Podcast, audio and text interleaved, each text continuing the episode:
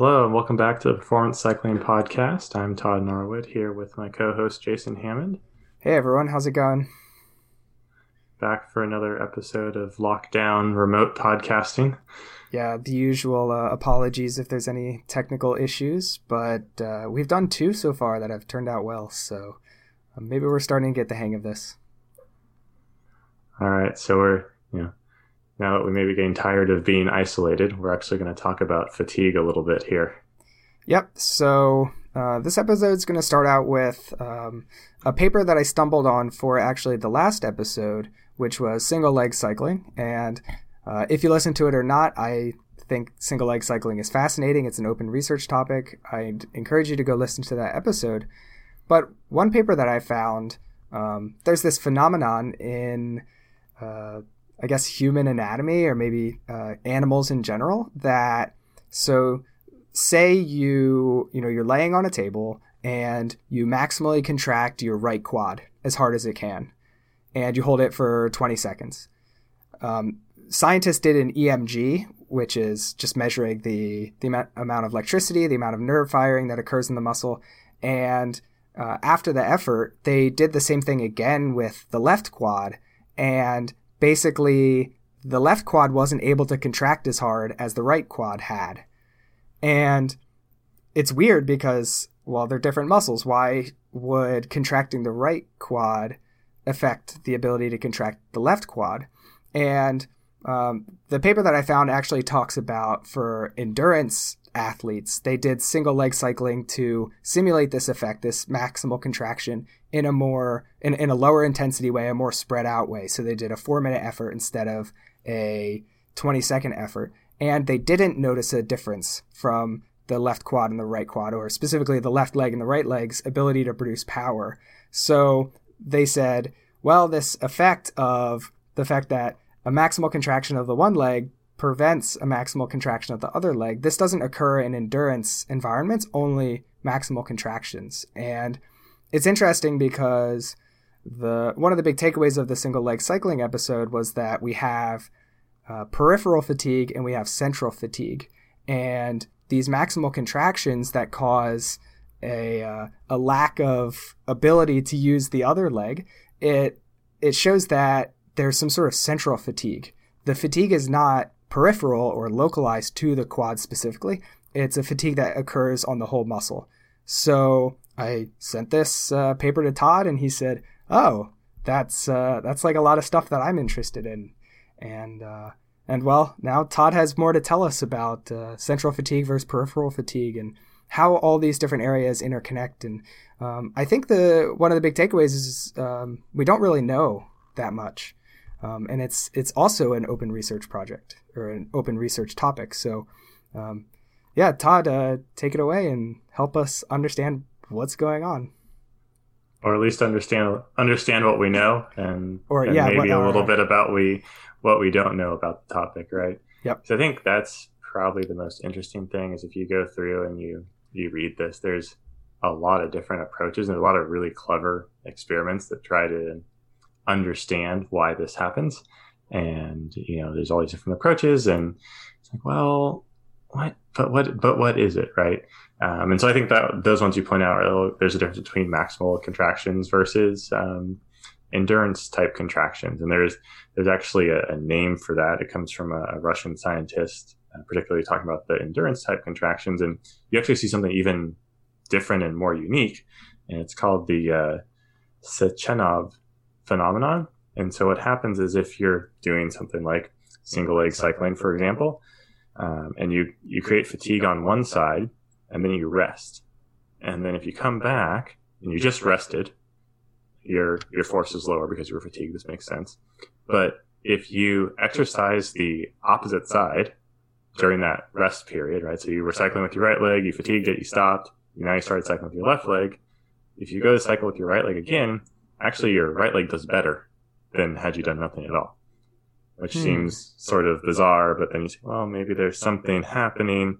Um, but the point being is it's, it has nothing to do with blood flow because you would think if you exercised the opposite leg that would have diverted blood flow over that leg.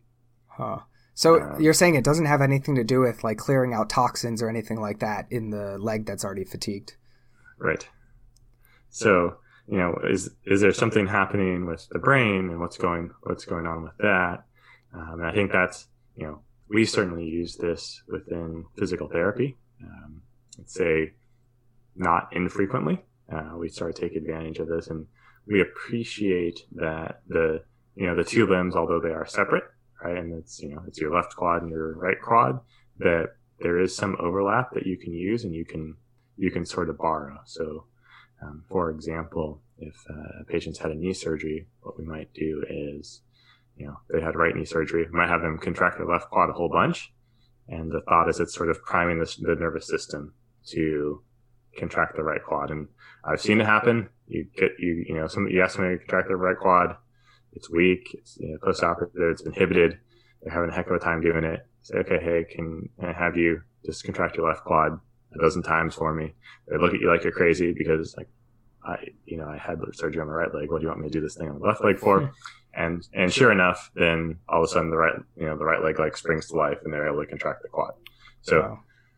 there's some right. There's something about the nervous system interacting with the muscles and this this cross body phenomenon that that does occur and is is pretty real. Now that doesn't answer our fatigue problem.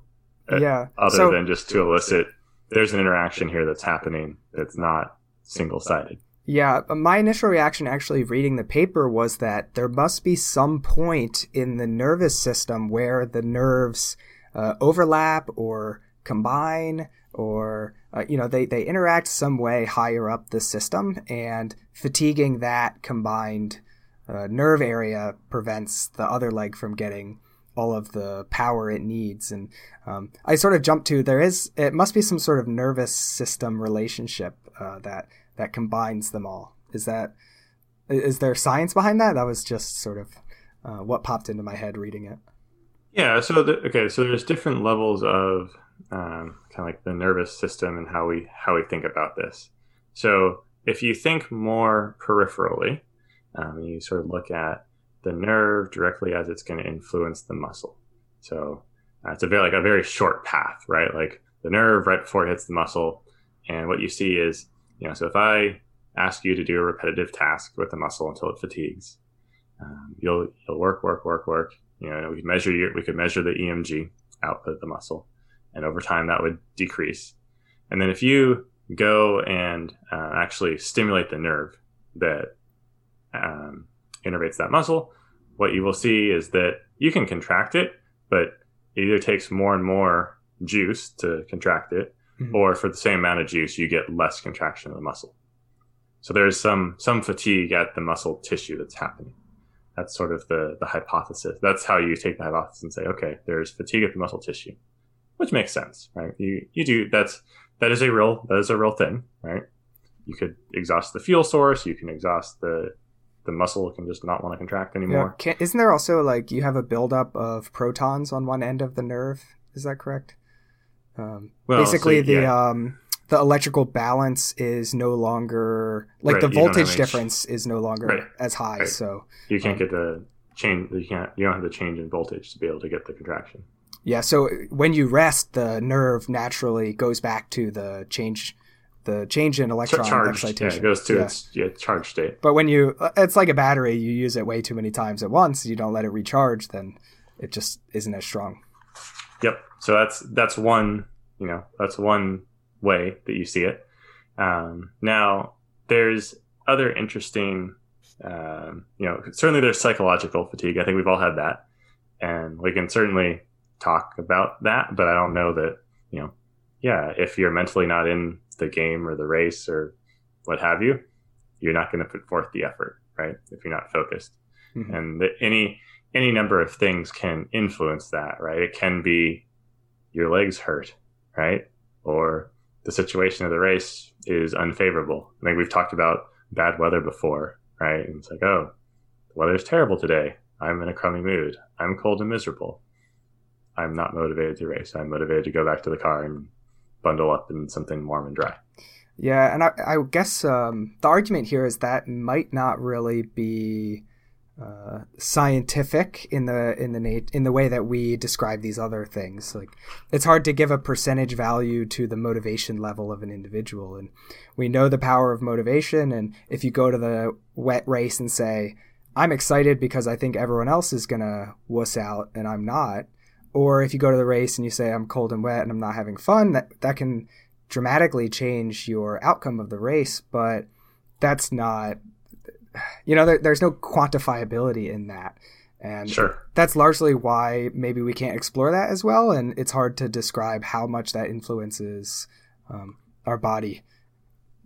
And, yeah. I mean, I think, I think we'll, we'd all agree it's a, a real effect, right? It, Absolutely. it exists, but to your point, like how do you, how do you quantify it? I mean, I guess you could, you know, do something like take a psychological inventory before before various events and measure you know or take a psychological inventory before your your you know time trial and then measure your power output and your performance and see yeah know, or i wonder if it, um i wonder if like you could use music or um, something like that to affect someone's mood or maybe not music but like um, keep them up late at night or um, you know make them feel lousy but you know, then we even get into it's too hard to control. There's a lot of bias. It's yeah. I mean, like you certainly see this in psychology studies where they'll like show somebody a, a scary movie, right, or have somebody um, do something nice for the person and then see how they react five minutes later. Mm. Um, and you know, it tends they tend to be nicer if somebody was nice to them versus if somebody was mean to them. Um, so yeah, you can manipulate those things, and there's precedent for it in the psychological literature, but there's I think more there's more steps to it probably than just yeah. that. Like, I, well, I'm just thinking like the next step in um, pro cycling improvement is uh, when they get their morning coffee, have the barista smile at them and you know give them a compliment, and then right. their power goes up three percent or something. Right, you're you're looking fast today. Yeah, they're like, oh, guess I am, huh? right. So, um, but yeah, I mean, you know, that's certainly um, possible. Uh, and certainly there's a there's a real effect there. But to your point, how do we measure it? Yep. Um, and how do we, how do we measure it reliably? So okay, and then as we move sort of back centrally, I, I tend to think of central as central nervous system. At least that's where I, when I say it. But um, you know, heart is also fairly central if you you know look at it right. That's yep. distributing the blood out to the muscles. And so when you look at the heart, the heart is very unique compared to other muscles.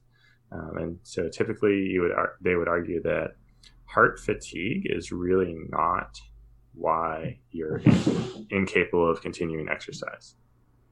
Um, it's actually muscular fatigue. And so here's here's why. One, the you know this makes a couple assumptions.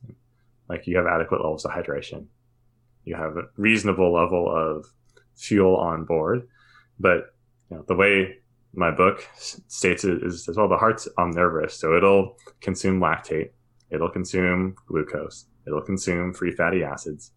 It can metabolize and use all those sub- substrates for energy.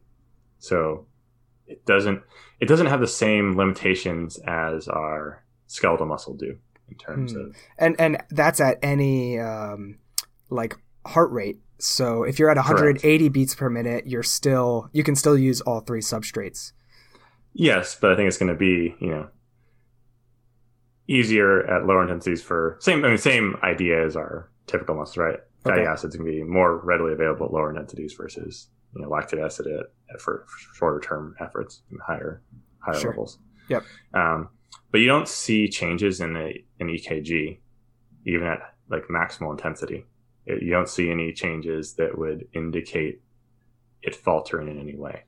You hmm. don't see any changes in oxygenation. And so, you know, one of the hypotheses is, well, you know, the heart's basically the first first thing out off the lungs when you have freshly oxygenated blood. Hmm. Right? And those vessels are right there. So those are like literally the first vessels that are going to get fed with oxygenated blood. And it has a, it's a short distance to travel, right? Like it's Yeah, there's right, no decay. right there. Yeah. Yeah. So, so, they get all the best nutrients, all the best oxygen right into them. And they have the highest uh, oxygen gradient as well, so that right. they get a higher absorption rate. Right. So okay, that you know, like that makes sense. That's hard to argue with. Um, but so basically, you can go through, and the argument they make here is that if you see any changes in the heart EKG, there's probably actually pathology present. Right? There's probably actually something wrong with the heart. Um, hmm. but, but if your heart is healthy and there's really no upper limit or there's no indication that's going to break down, even with, um, you know, if you reduce oxygen and you start to go up to altitude a little bit, that's still not the limiting factor there. Huh. Yeah. So uh, basically, you're arguing our heart is good to go for all of our endurance needs, and we should be looking yep. elsewhere for where the fatigue may occur. Right. And so we either have to say, well, okay, is it in the muscle tissue or is it in the central nervous system, or you know, one one or the other, uh, mm-hmm. but not we we should not blame. And, and okay, sure, yes, we have some fixed VO2 max or some capacity, but within that capacity, right? Like, yes, if the other person's VO2 max is 20 points higher than yours, mm, they might run or cycle or do whatever faster than you can, or possibly for longer than you can. But uh, you know, within your your capacity, you're probably not limited by the heart, provided the heart is healthy. Okay. And you're, you know, properly nourished, right? You're like not severely dehydrated. So, uh, you know, check the heart off the list of things that might limit you. Now, here, here we, I will introduce the controversial, I think less controversial now, but at the, the time this book was written, and I was reflecting to Jason before we started recording, it's not uh, not the most modern textbook, but I think still the foundations of the physiology haven't changed, so it's still a good point of reference. Uh, but so central governor theory, which is um, Tim Noakes is sort of the pioneer of this, and his colleagues uh, in South Africa, and it's super controversial when he first uh, proposed it and I, I want to say it was in '96 was when he first proposed this theory. So, and actually, Tim Noakes is is like a pretty famous um, sports scientist as well. He has a lot yes. of really well respected papers, and throughout, like he's uh, he's pretty old at this point, and I think he's had papers for um, you know 30 40 years now that have gotten a lot of really good feedback and um, this i think is one of his theories that uh, didn't turn out as well as a lot of his other papers. Yes, I think. Well, because I think you have to remember that the the world of sports physiology and sports performance has been working on a on principle of basically, you know, man is machine from 1920s on, right? So there's a until he came out with this, there's like basically an 80 year history of trying to figure out where the limits of fatigue were, and they're basically digging through kind of all the things we're going through right now. Okay, is it the muscle? Is it the heart? Is it the lungs? And trying to pin down, oh, is it lactic acid, you know, concentrations? Is it, you know, and very, you know, very specific, measurable things, mm-hmm. and which you could find evidence from. I, I, if I recall correctly, it's like the reason we even started measuring lactic acid is someone got, um, you know, deer or something that had been chased and ultimately, you know, died. And then they biopsied the muscles and found there was a high concentration of lactate. And they said, and basically the conclusion was, ah, well, lactic acid was it, right? Like they basically ran themselves into the ground. Hmm. And so that was like, that's how lactic acid came actually to be as, you know, the culprit that we often uh, you know, accuse it of being. Yeah. And um, so these, you know, these researchers they wanted to be able to quantify uh, what they were looking at, and this runs into the same.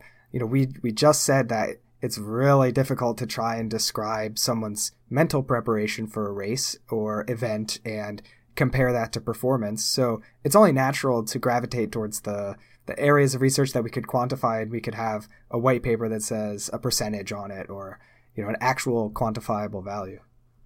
Yeah, I mean, absolutely. I think we we all try to do that on our bikes too, right? We have a heart monitor, we have a power meter.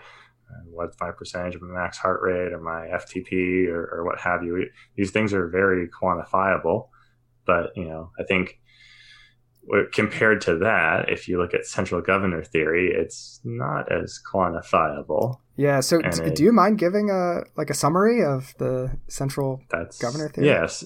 So basically, what that's saying is it's not the muscles in and of themselves. It's not the heart or lungs in and of themselves. It's none of these peripheral tissues necessarily, but it's actually the brain that's running the show. And the brain is the central governor. And so the brain is reading uh, inputs from all over the body, right? It's reading temperature, it's looking at your blood glucose levels, it's looking at your glycogen levels, it's looking at your hydration, all all of these factors, and you know, making some calculation as to uh, relative to your situation. I mean, I think it's it's easy to think about this as a distance. Like a time trial is a nice example for central governor theory, and so it's okay. I have 40 kilometers, right? and I it's you know 60 degrees outside and it's you know a sunny day and I'm feeling great and I'm well fed and hydrated and all those things and I've trained up for this I can go at this pace right? And your brain says yep that's good. I'll let you go at that pace. And I'm not you know you're not going to feel you're going to feel the right amount of fatigue for that pace right? Like you know this is strenuous but I'm good. And then you know if something changes right if all of a sudden you're going into a headwind your brain's going to make some calculation and say well you know you still have, you know, you still have 35 kilometers to go. You're doing okay, but now you have a headwind, so it's going to take you longer. Tell you what, I'm going to, you know, turn the dial down a little bit for you because, you know, and like it's going to feel a little harder, right? Like you'll be going at a slower pace and it'll feel like the right pace. Or if you're trying to maintain the pace you intended, it might feel a little too hard.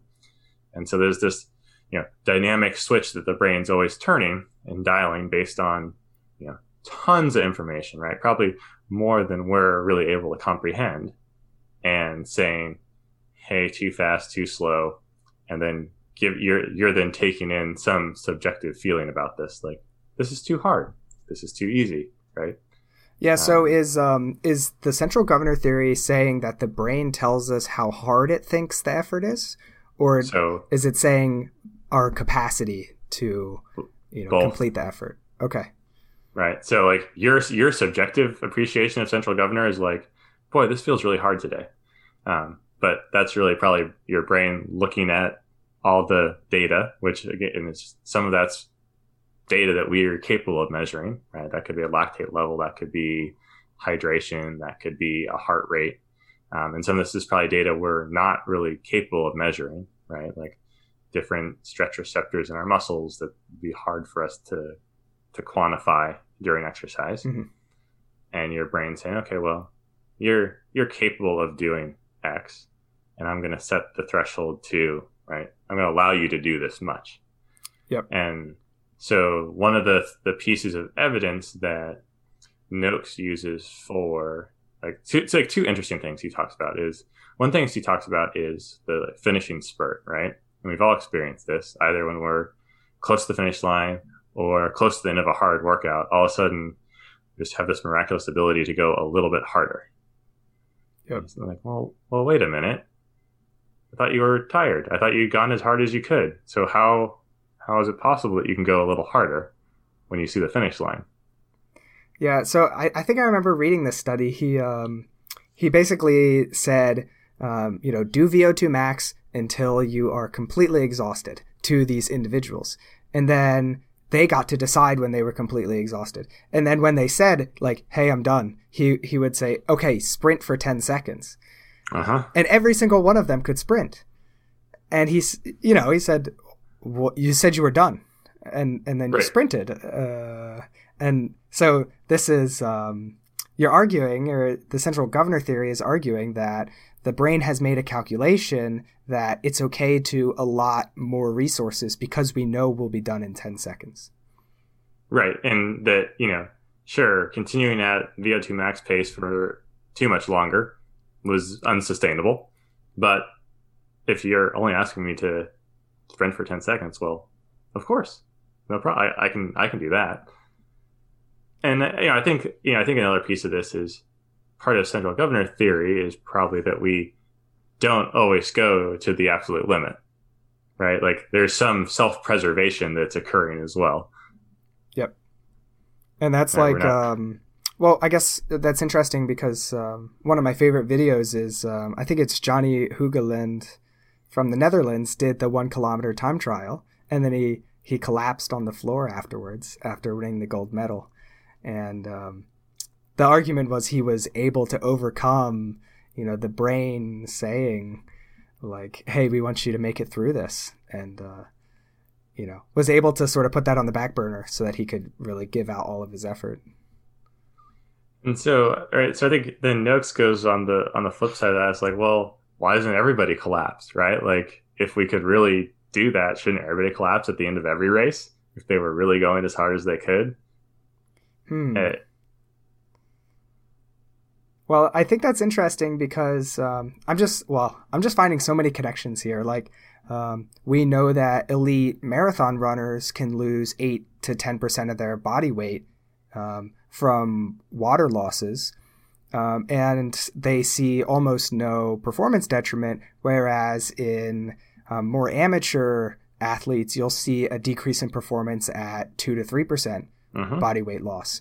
And um, so, I guess um, this argument, and I've, I've heard this before, and I'm willing to believe that it's true, is that a lot of training is convincing the central governor that we're going to be okay proving that you can. And so the reason these marathon runners can lose uh, all of this water mass, and the reason that you know Olympic level time trialists can give it their all and collapse on the floor is because they've taught their brain that they they're going to make it through that, and the rest of us haven't been able to teach our brains that. Yeah, I guess they you know they've they've pushed that back, right? Or they've they've got their you know central governor to give them a little bit more wiggle room than the rest of us. And um, I guess the natural question here is: Are there experiments directly attempting to push back that central governor?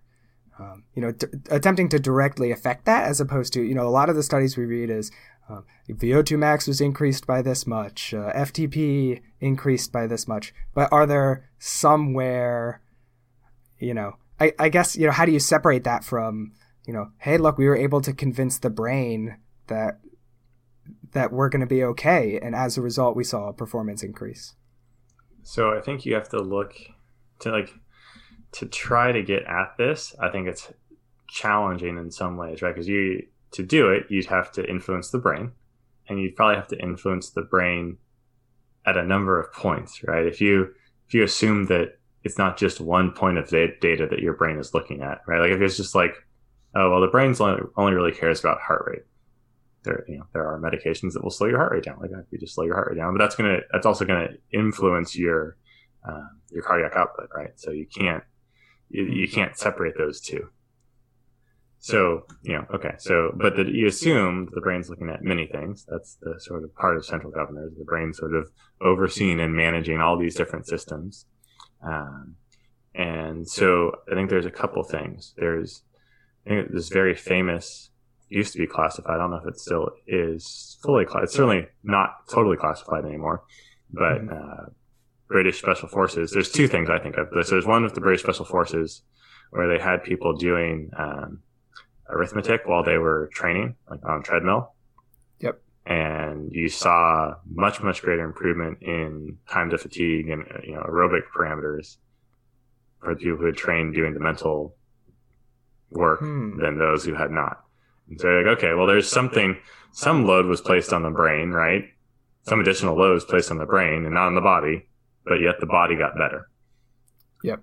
So is that saying that the did you did they somehow change the set point for the central governor to allow more, you know, more stress on the system. Yeah, well, you know, the only effect in that study is on the brain. And so if you could see improvements just by changing the brain, then it seems to indicate at least that the brain has some effect on, you know, our standardized uh, testing protocols. So that one, and the other one I think about when I think about this a lot is um, the mouth rinse study. Right when you you're doing a cycling time trial and you rinse your mouth with a carbohydrate solution, but don't swallow any of it, that you see your performance increase. Yeah, this like, one's so. uh, this one's pretty interesting. Yeah, so you you it's you like swish the carbohydrate rich fluid and then spit it out, so you consume yep. none of it, but um, your body thinks that you've had sugar, um, or at least your body has the recognition that sugar is coming, right? Like it's it's on its way, so I'm good, right? And so I think the hypothesis that comes out of that is okay, well, you know, these people were riding along, and the central governor was saying, uh, "I can do I can do X because my current fueling is Y," and now you switch this carbohydrate, and you know, I think we're all trained a little bit, right? A little Pavlovian response. Like, oh, hey, I just drank some some drink, and therefore the glucose is about to get into my system.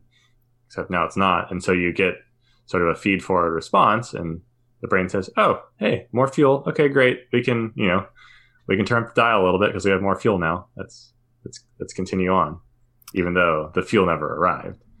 Yeah, and and I think even more evidence for this was another study where they, um, you know, they can dope uh, chemicals so that you can see them on an X-ray in the body, mm-hmm. like add yep. a uh, radioactive uh, ion, yep. and they they doped some carbohydrates, and the individuals said that they felt better having the carbohydrate after you know something after like five minutes, but the the carbohydrate was not found in their muscles until after 15 minutes, and it's like well five minutes later you feel good, but you didn't have the sugar for another 10 minutes. So what's going on in the middle there? And uh, the argument, I guess, again, is that your brain has signaled, "Hey, we're going to be okay. It's on the way," and it changes that factor in its decision of how hard something is and how much effort it's willing to put out if you know the you know like there's the subconscious brain and then there's the conscious brain the conscious brain is saying we need to go as hard as we can and the subconscious brain is sort of putting the brakes on them and then you have carbohydrates the brakes get let up a little bit and you get to get closer to fully exploring you know the the um, conscious desire to go harder I mean, in in essence, that's like a, a, placebo effect, right? I mean, we talk about placebo effect all the time, right? Of you feel better or something changes, even though you got something that was purportedly inert. Mm-hmm. Um, and in in essence, that is right a placebo effect at play. It's like you got something inert, you got the taste of a sports drink, but you didn't actually get the feel from it, and all of a sudden now you're riding faster. Yeah. And how how else do you explain that than the brain something changed in the brain? Yeah. So um, an, another area that this sort of connects with my background is um, in machine learning. There's um, this model called a neural network, and it's funny because a neural network was originally designed around the way our brain uh, interconnects. But the idea is there's uh, there's starting nodes and there's ending nodes and then there's hidden nodes, and each of the starting nodes is some factor like for our example um, you know perceived hydration level like weather um, how good was your sleep last night are there other life stresses these are all you know one node on the start side and they follow through this web of other nodes and other connections and every node is connected to every other node and they're multiplied by some factor and as you follow through the model, once you get to the end nodes, they're added together. And if that number is greater than one, then you know it's true. And if the number is less than one, it's false. And so you're boiling down all of this information. And the point of the machine learning is you have all this data that's either true or false, and you use that to teach the network, you know, is this new model that I place in here going to be true or false at the end. It actually does a pretty good job. You know, 90 something percent of the time it's correct in determining if that's true or false. But I see the way that our brain works is very similar to this. When it comes to the central governor theory, we have these 10 input nodes. They all have some factor affecting the next layer of the network. And then that has some factor affecting the next layer of the network. And by the time we get to the end of the network, it says, can we go harder? Can we not go harder? And by training or by, um, you know, having a carbohydrate wash or whatever, we're actually affecting that model. We're affecting the inputs of that model such that maybe on the other end we can get a different value such that we can go harder. Or uh, maybe if the if we incorrectly, you know, add the wrong inputs to the start side of the model, maybe it says actually we want you to go slower and so it seems like the next step here is figuring out for probably person by person what what for them can we change on the front end so that the back end of the model says, yes, you can go harder? Yeah, I think that's probably the challenge. I imagine there's, you know, not, maybe not person by person. Of course, you know, individualizing is great, but there's probably subsets of people, right? Like there's classes of individuals sure. where you say like, yeah, you know, if you're you fit in this class and this is going to be the right thing for us to you know move the dial on, and you're, yeah, I mean, I think we we see this with riders, right? And you have riders that excel, you know, the more anaerobic is really their sweet spot versus doing you know really long endurance efforts and just being on the bike for a long time and you know like you could sort of class people that way and imagine with this sort of thing you might be able to also uh, break people down into classes and say okay this is like this is going to be the most bang for your buck in changing the output at the end of the day yeah so in the same way that re- researchers originally in the man is a machine model of uh, human performance they they tried to cancel out each of these different areas. Is it the heart? Is it the muscle? Is it the central nervous system? I think that, you know, as a scientific community, we need to make a list of potential mental barriers or central governor theory related barriers that we can test the effects of these. Essentially, you know, we're we're going to apply a bunch of different placebos and see which ones have the most effect for different groups of people and see if we can you know notice some patterns in them. Yeah i mean i think it's it's interesting. I, I want to say you mentioned this on uh, an episode a while back uh, but you said oh yeah my my teammate was using a certain drink and was pretty amped up and like thought he had you know better better power uh, during his workout. Well you know saying like well you know is it the drink or what and i think your response was well so long as you feel like you're getting a better workout then just keep doing what you're doing and it's like you know that maybe that was the thing for him and so, like, if you can find those things, I think maybe we all do in our training once in a while. Like, oh, just just run with it. I don't don't ask questions anymore, yeah. or do. Well, so on that topic of you know maybe something the that you could take home with you is um, there's also another machine learning concept of uh, it's called reinforcement learning, where you you try and do the things that you already know work, but every once in a while you do something that you don't know if it works just to see. And the point is you have to find the right balance between doing this thing that you know that works and also diverging to see if that could potentially be better. And that's I think here is a good example of finding that balance of um, well, I know that this electrolyte drink that I have works. Like it's definitely better than just water, you know, for example. But there's this other electrolyte drink that you know a lot of people are raving about. Um, it seems to work pretty well, or maybe the the price is better for me. Like it's it's more realistic to use every day. What's the right balance between trying that thing once, trying that thing for a week, um, or you know, do I just stick with what I have and not mess with it? It's good enough. Um, finding this right balance in order to get these things that we really like, either mentally or physically, like we just respond well to these things what's the right balance for how often we try new things and um, you know like what's the rate of adaptation to finding the perfect balance of all these things we really like to turn us into the best athlete we can be like game theory to answer that. Um, it's like the uh, the secretary problem. So it's famously called though that's a, the right way thing to call it. It's like the hiring problem now. Um, or the um, like the, the classic slot machine problem. Like pull, changing and pull, pulling the arms until you get something that, that pays out.